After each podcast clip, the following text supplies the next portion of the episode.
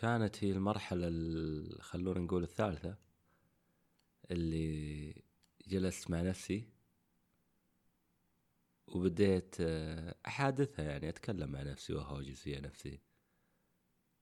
فجاء كذا طرح على نفسي سؤال قاعد أقول لنفسي وش فيك يعني يا خالد؟ وش فيك؟ وداخلي داخل أفكاري وخيالي شخص يجاوب كان يجاوب يقول آه، هدرت دمعتي طبعا أول ما قالها ضحكت. وأنا عارف إن هذه مشاعري هي قاعدة تجاوب على الإجابات أو الأسئلة اللي أنا قاعد أقولها. فقلت آه، ولماذا هدرت؟ فرجعت جاوبت سرقت. قلت وما به الجسد. فردت قالت وما فائدة الجسد بلا روح. فعرفت إن عرفت إن الليل طويل. إني بقعد اهوجس ويا نفسي وأتكلم ويا نفسي. سالته سؤال أخير قلت وما فائدتك الآن يعني؟ وش فائدة إن الحزن هذا؟ ترى ما راح تستفيد منه أي شيء. قالت الروح فقدت والجسد حاليا يموج به الريح يمينا وتارة يسارا. قلت طيب.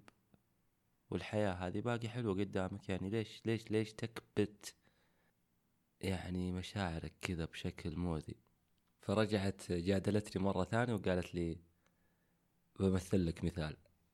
تخيل إنك آه، تزرع بستان وتتمنى منه إنه ما يجف ولا تسقيه حبا ولا حنان. يعني تقصد ال- الماء للزرع.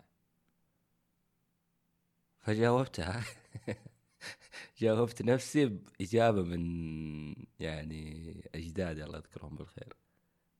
كان كان عندهم يعني مزارع زي كذا كانوا يقولون اللي بالورد يصبر على شوكة. قلت يعني اللي بالحب راح يتأذى بعض الأحيان. ولكن الله بيرزقه بالشخص النهاية اللي اللي يجبر خاطره و... ويخلي حياته كلها زهور وورد و... وجمال. فضحكت. آخر شيء ضحكت يعني حتى نفسي داخليا. ضحكت ورضت لربما كان الموضوع كله يتطلب فقط آه، شوية حديث مع النفس وإجابة على بعض التساؤلات اللي داخلك.